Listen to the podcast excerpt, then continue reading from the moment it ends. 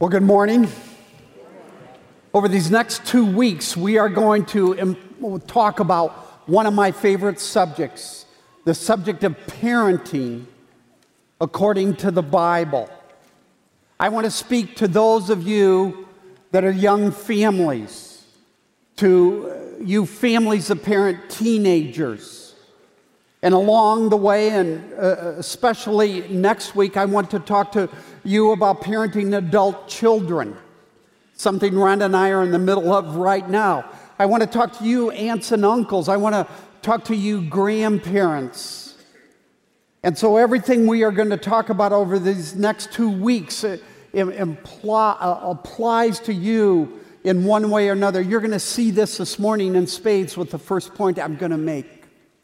I happen to believe when it comes to parenting that parenting is one of life's greatest opportunities and one of life's greatest challenges.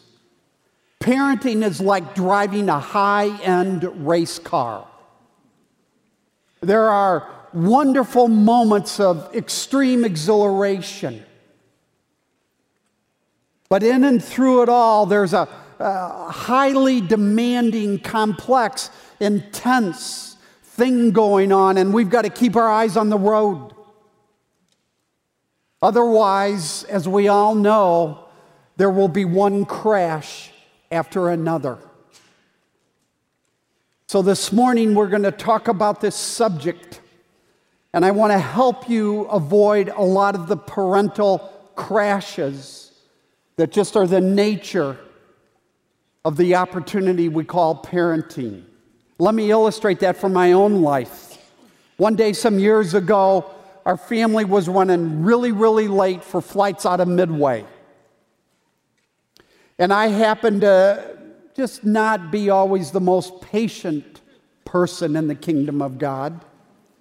And I have this thing about being late. Now, what was compounding my stress that particular ride to Midway was the fact that waiting for us on the other end of the flights was the chairman of the board of the elders here at Wheaton Bible Church, and I'd only been here in my role for about a year. So I was feeling all this stress. And so uh, the question is how did kind and gentle, godly Pastor Rob approach his family in that moment? Well, the answer is I gave my family a portion of my mind I couldn't afford to lose. And it was ugly. And it was a horrible way to start a vacation. I say this because the problem with parenting isn't our spouses or a lack of a spouse. I was raised by a wonderful single parent mother. Our problem with parenting isn't our culture, although our culture sure complicates things. Our problem with parenting isn't the defiance of our kids or the difficulty of our circumstances. Our problem with parenting is the sinfulness of our human, of our hearts as moms and dads. Our self absorbed, self centered, sinful hearts, which causes us to lose focus, which causes us uh, to ignore biblical priorities, biblical issues with our, with our children, and often turns in worst case scenarios parenting into a constant battleground, one crash after another. So, as a father of four biological children, three stepchildren, multiple daughter and son in laws, and six almost perfect grandchildren, I want to talk to you, I want to offer you three keys to parenting according to God's Word that have played an enormous role in my life over these years. I want to talk first of all about our target. What's our target as parents? Then I want to talk about our role. Then I want to talk about our power. In other words, this morning I want to talk about three areas where we should be headed as parents who we are to be as parents, what our role is, and then how we get there, what that power is. So let's begin first with our target. And I want to go back, way back in the Old Testament, to the Old Testament book of Deuteronomy. So grab a Bible, turn on your Bibles. There's Bibles in front of you. We'll put the words up on the screen. And we are going now in Deuteronomy chapter 6 to the central passage in the Bible on parenting. Let's pick it up in verse 5 of Deuteronomy chapter 6, where God is speaking, and He says, Love the Lord your God with all your heart, with all your soul, and with all your strength. These commandments that I give you today are to be on your what? Okay, that was pathetic. Let's do this again. It's not even the 815 service on your Okay, that's become critical to everything I say this morning, whether you're a parent or not, it doesn't matter. Then he continues, impress them on your children, that is, on your children's hearts. Okay, good. Talk about them when you sit at home and when you walk along the road and when you lie down and when you get up. Tie them as a symbol on your hands and bind them on your foreheads. Uh, they impact your actions, what you do with your hands, they impact how you think. Keep them close to your head. Write them on the door frames of your houses and on your city gates. Do not leave God's word behind when you move into the public sphere. Now, there are two things that are critical that emerge in this passage. The first is according to the first two verses, that is verse 5 and verse 6 we are told what our target is. Our target is our children's hearts.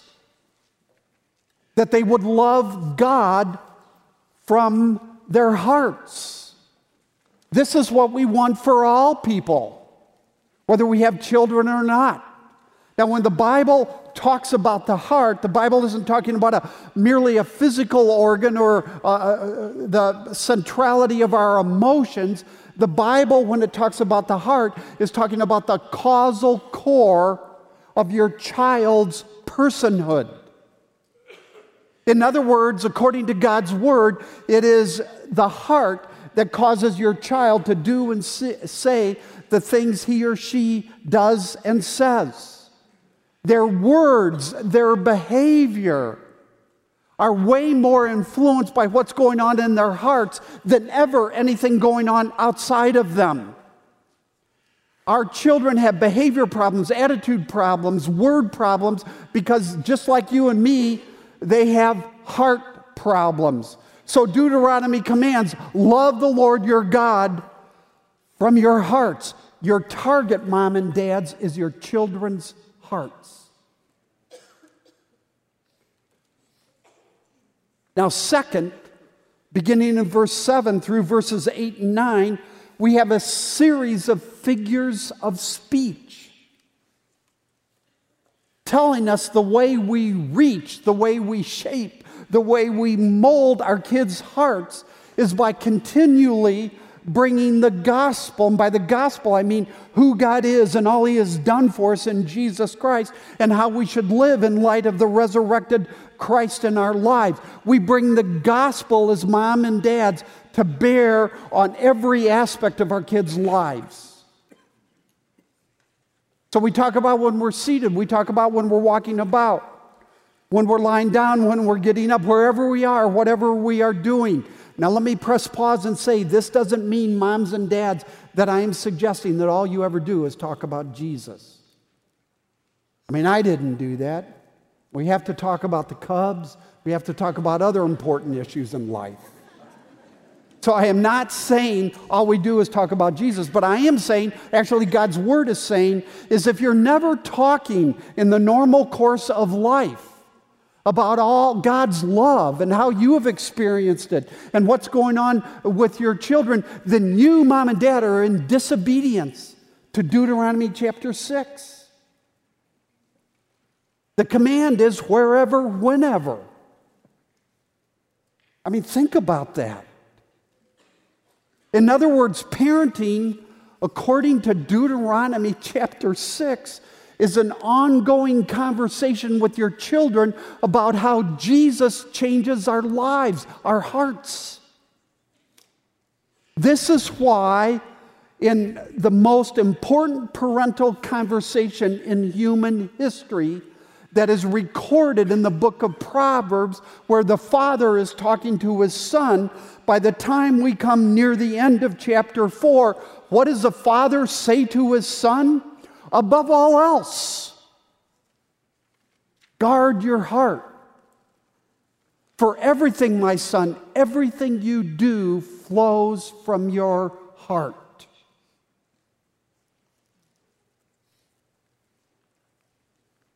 We want to capture our kids' hearts for Jesus. So let me apply this in a couple of ways. I'm going to give you four applications here. First of all, in light of this target of our kids loving God from their hearts, this target of our kids' heart, that means our target isn't that our children will be good or our children will be successful. Now, those are very important. We want our children to be good, we want our kids to succeed. But ultimately, the target is that they will love God from their hearts. Because they know how much they have been loved by Jesus when He died for them, when He forgave them, uh, when He adopted them into His forever family. Our target is our kids' hearts.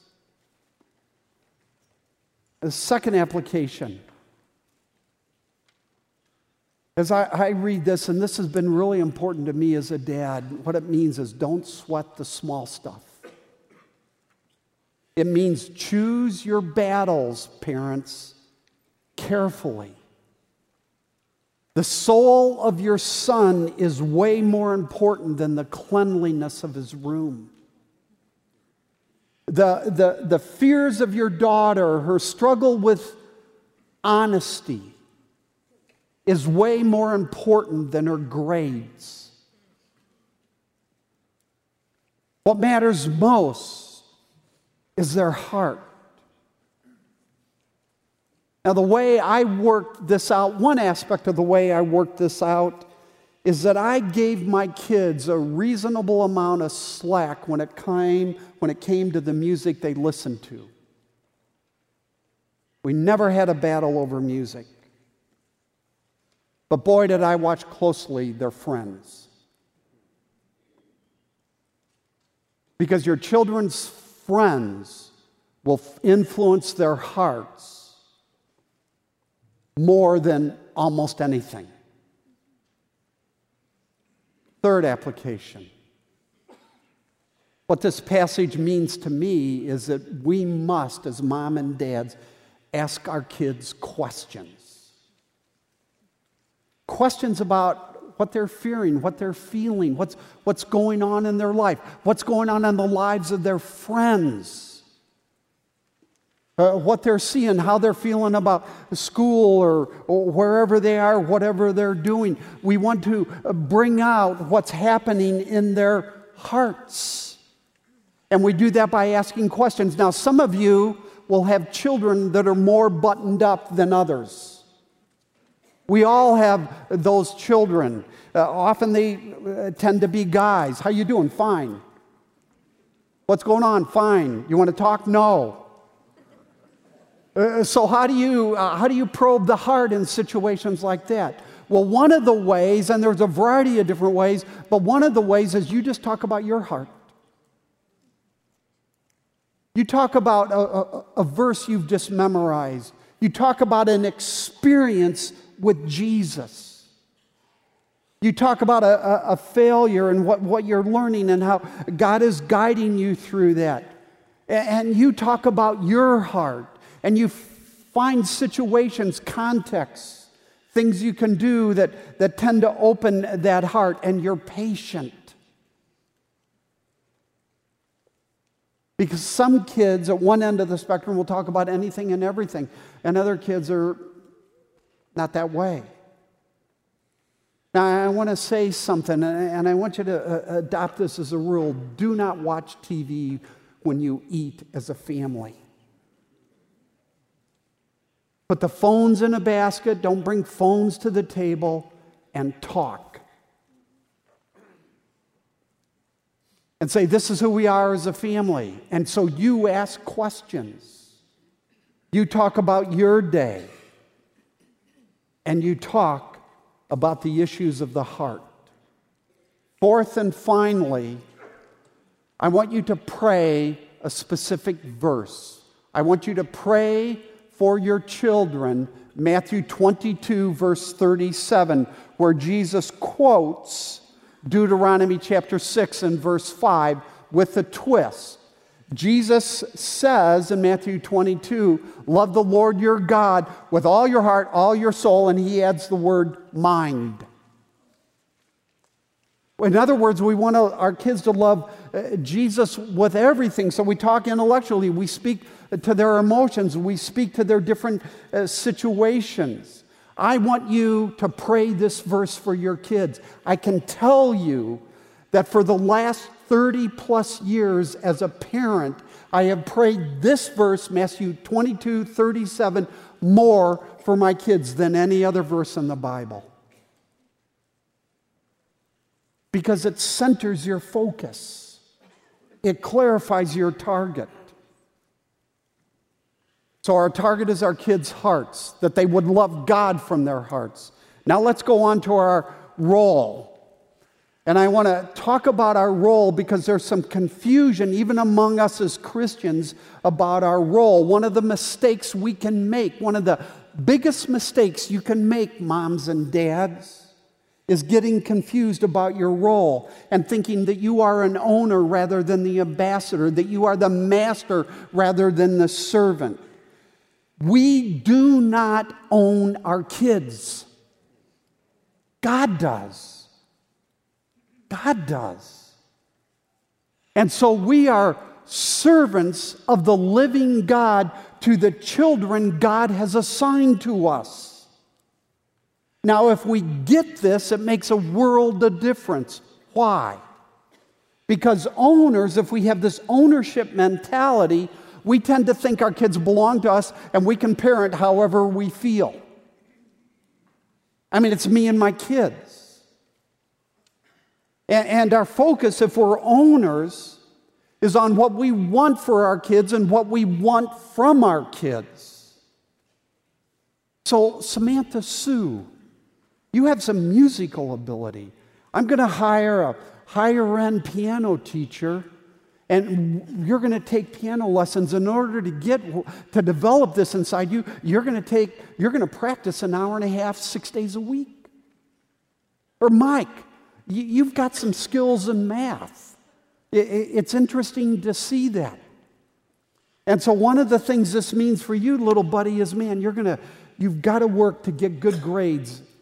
Every time those grades come out, I, I want to see straight A's. Because that way you're going to get a scholarship to college.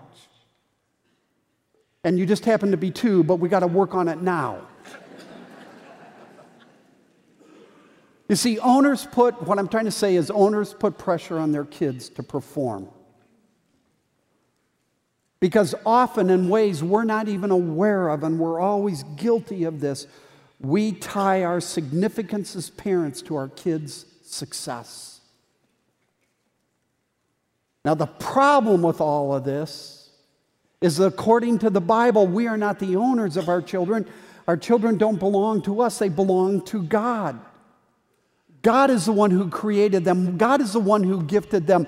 God is the one that has a perfect plan for their lives. It's His plan for their lives.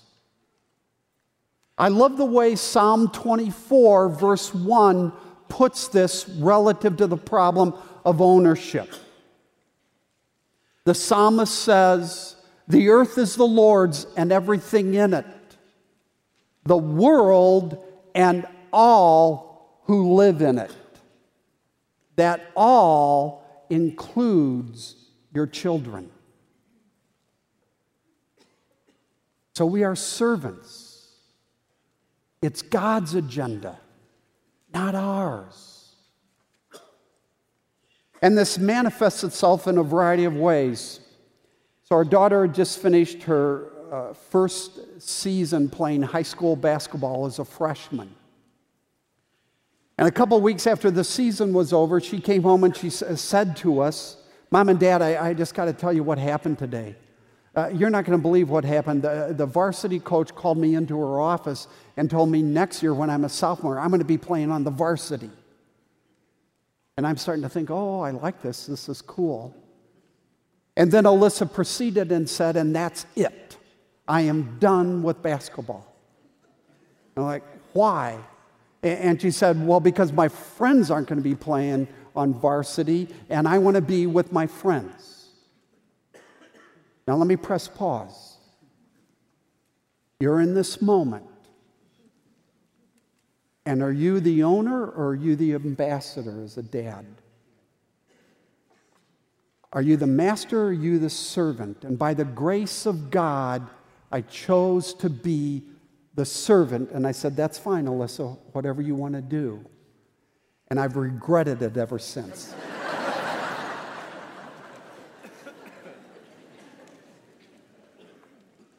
Here are four ways you can tell if you have an ownership issue going on in your heart. And I've just, I, have just said it, I'll repeat it. Number one, you derive your significance from your kids' success. And another way to say this is their failures send you into orbit and they really, really stress you. And these are the parents on the sidelines you see yelling at their coaches. These are the parents that are nasty with teachers. A third way you can uh, tell where you are on this is you're regularly comparing your kids to other kids. And sometimes, sometimes, you even do that in front of your kids. And then, fourth, you emphasize performance over heart. So, we've talked about two things so far. We've talked about your target as a parent is your children's heart. We've just talked about your role. Your role as a servant of the living God, an ambassador of the children that He has entrusted to you. Now I want to go on and I want to spend a little more time on this one, talking about the power for parenting. Where does it come from? How can we pull this impossible task off? Shaping our kids' hearts, being a servant of the living God. So, what I want to do is, I want to turn to a little paragraph in the New Testament found in Second Corinthians. Now, before we look at it, I want you to know we're going to go to Second Corinthians chapter 3 that there is nothing explicit in this paragraph about parenting. But yet it says volumes about where the power doesn't and does come from relative to parenting. So let's go to 2 Corinthians chapter 3 and verse 4. Paul is writing and he says, Such confidence we have through Christ before God. Not that we are competent in ourselves to claim anything for ourselves, but our competence comes from God. He has made us competent as ministers of a new covenant, not the letter, but of the Spirit. For the letter kills. Now, the letter here is a figure for the law. But the Spirit, the Holy Spirit, gives life or power. The power for parenting comes from the Holy Spirit in us. Now, let me back up and parse this. I want to apply all these verses, verses 4, 5, and 6, to parenting. I want to argue that there's huge application here for parenting. Let's start with verse 4. What verse 4 tells us is that this is a paragraph about confidence and hope relative to parenting. God wants you to have confidence and hope, to ha- experience power in your parenting. That's how Paul leads in verse 4. That's why the word confidence here is so important. Now, he tells us that confidence comes in Jesus Christ. In other words, the moment you believe in Jesus Christ as your Savior, the moment you receive Jesus Christ as your Savior and Lord, you are, your sins are forgiven. The righteousness of Jesus Christ becomes yours. You have died to sin. You are alive in Christ. That's our union in Christ. And the Spirit of the living God comes to dwell inside of you. So your confidence is in Christ. Now, the reason that's so important is you are going to have some terrible days as parents. And you're going to think this is not working, that you're going to feel horribly guilty. Uh, you're not going to even know your own mind. God wants you to have confidence, hope in Christ. Now, there's two keys to that confidence. And the first is found in verse 5. Because according to verse 5, and I just love this, we are not competent. Let me say it as lovingly and gently as I can. You are not competent, mom and dad. You're just not. That's verse 5. Uh, uh, now, you're competent to make decisions, you're competent to carve out a career, you're competent to help your kids, but you are not competent to change your child's heart. You don't have that power. So, the feelings, by the way, that you have of inadequacy, confusion, guilt, regret, are normal because the biblical reality is you and I are not competent. We can't do this. And what I want to say to you, and here's where the hope comes in when you get this, I can't do this. The Bible says I'm not competent. I don't believe it, but that's what the Bible says. When you get this, not only does it produce humility in your life, I'll come back to that, but man, you are on the way to good parenting. Because you're going to relax and you're going to stop being so buttoned up, so uptight. You see, in the Bible, and here's the larger picture in the Bible, God never, never has called a single person who was able, competent. Abraham, the father of the Jewish nation, wasn't able, he was a liar. Moses, Joshua, Gideon, David, the 12 disciples. Not able, not competent. A primary point of the Bible is there are no able people, there are no able parents. Zero. Because God has designed it so that we would not rely on ourselves, but on Him and you take a huge step toward kingdom parenting. When, as a mom or a dad, you stop beating yourself up for your failures, your inadequacies, your insecurities. Or, on the other hand, you stop assuming that you can do this on your own. Your inability, according to the Bible, is never in the way of God's plan, it's a part of God's plan. And may that cause you to relax. By the way, and personally, we experienced this in spades with another daughter in junior high through much of high school because she was completely and totally defiant. Uh, not the defiant towards other people, but defiant towards her mother and me. And she just frankly wore us out because it didn't go on for months, it went on for some years. She made for a period of years our dinners, our evening meals miserable because she was so sullen and she was so mad.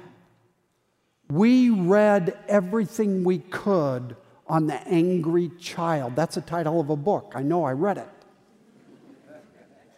We read book after book. We talked to people. We sought help. We did counseling.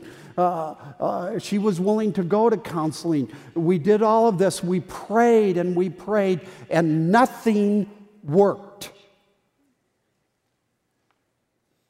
for years. And I say this to tell you that we would have self destructed as a mom and dad if we had assigned to ourselves a power we do not possess. Parents, you can't change your kids' hearts. Listen to how, this is my favorite book on parenting, how Paul Tripp puts it in his book entitled Parenting. Let's look at these slides. He writes, Dr. Tripp says, parenting is not about exercising power for change in your children. Parenting is about your humble faithfulness and being willing to participate in God's work of change. Parents, God has given you authority for the work of change, but has not granted you the power to make that change happen. But we buy into the delusion of thinking that power is ours. We think if we could speak a little bit louder, or stand a little bit closer, or make the threat a little bit scarier, or the punishment a little more severe, then our children will change. I have done this so many times. And because the change doesn't happen, we tend to bring it on even stronger. Now, you wouldn't do that. I have done that. Oh, sure, you can scare, reward your children into temporary change. You can temporarily buy them off, scare them off. You can exercise temporary control over a child's behavior. But what needs to change in order for that change to last and bear fruit is something inside the child. What you're always dealing with is the need for heart change. And we simply have no power at all to change another person's heart. Now, it doesn't always turn out like this, but when this daughter I've been talking about became a senior in high school and we started about talking about colleges, she came to her mother and myself one day and said, Mom and Dad, I'm going to a Christian college. I don't care what you think, but I'm going to a Christian college. Now, she was not asking for permission, she was telling us what she was going to do. That's how she operated. And she said, I don't care what you think, because she knew I would try to talk her out of it. And here was my line of thinking. I said, Hey, you know, this is great, but you just need to understand that Christian colleges have these things called rules, and you have never met a rule you like. And I don't want you to get kicked out and come home in three days. And she said, Well, Dad, it doesn't matter. This is what I need to do. And the reason I need to do it is because I need to get my spiritual life together. So she went to the Christian college. She got her spiritual life together. And demonstrating that God has an incredible sense of humor, she went on to grad school and became a Christian therapist. and we went through hell.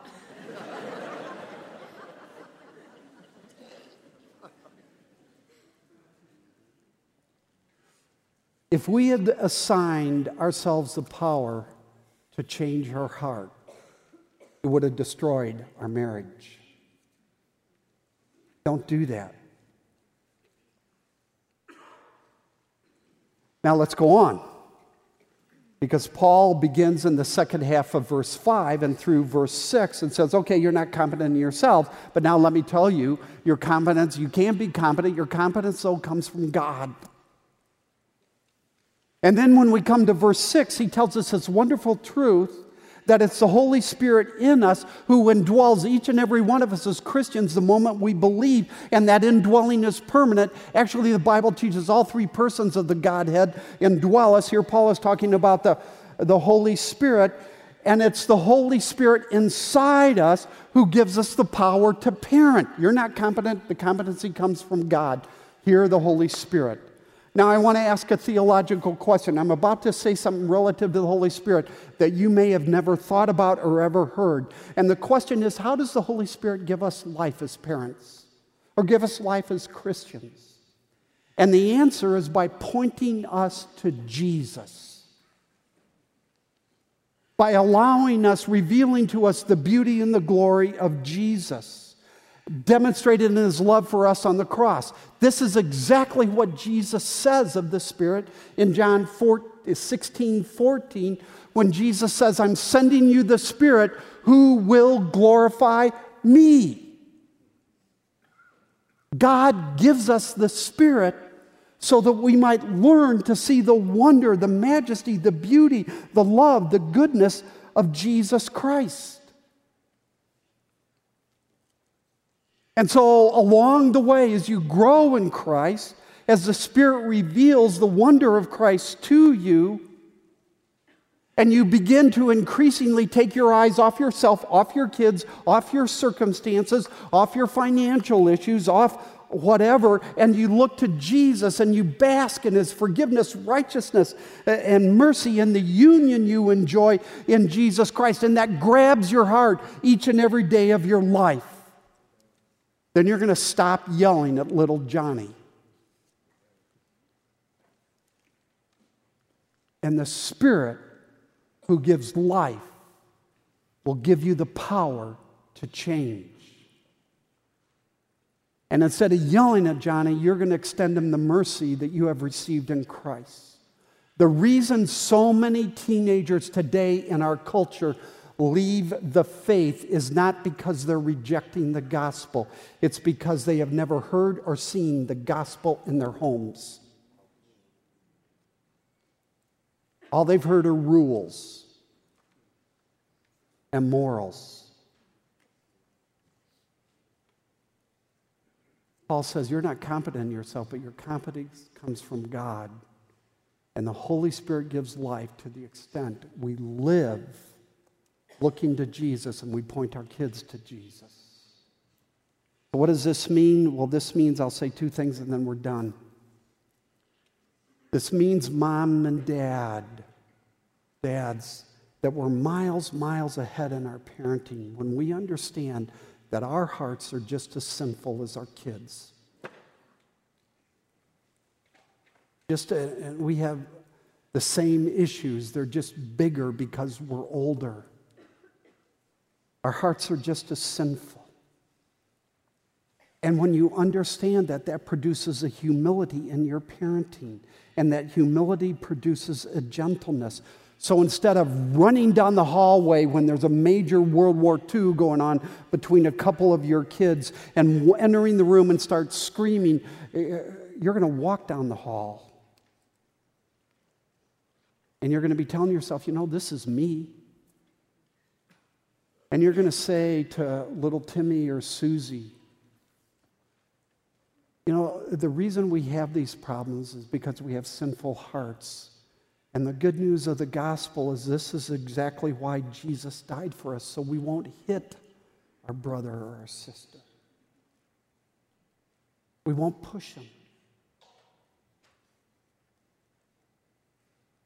And so I want you to know that the power to change comes from Jesus. And you use that moment as a teaching opportunity. You don't belabor it, you just you, you say that in, in a, a minute or two, and then you walk out of the room, and your kids are going to say, Who was that guy? How did that happen?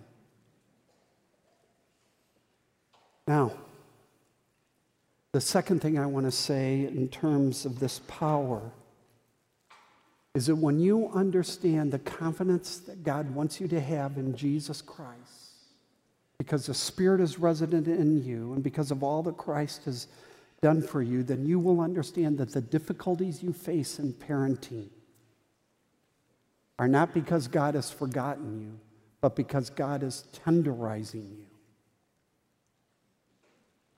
And making you more look making you more and more into the image of Jesus. As you learn to take your eyes off yourself the moment your emotions, your frustration, and you look to Jesus. Really, He did that for me? You see, when it comes to parenting, the gospel isn't the starting line, it's the whole race.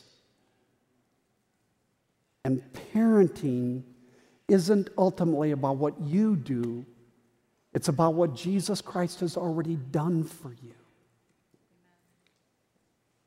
Now, the, the target, when we talk about just the focus on the heart, and the role when we talk about being servants, are something anybody can do. I mean, non Christians can do.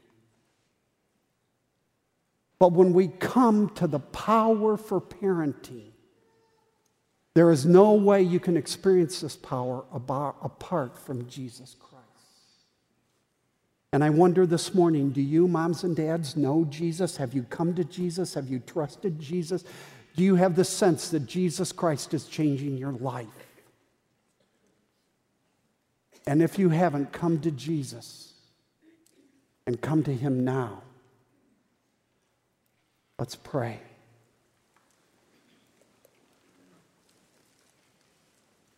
Father, we are amazed at the grace that you offer us in Jesus.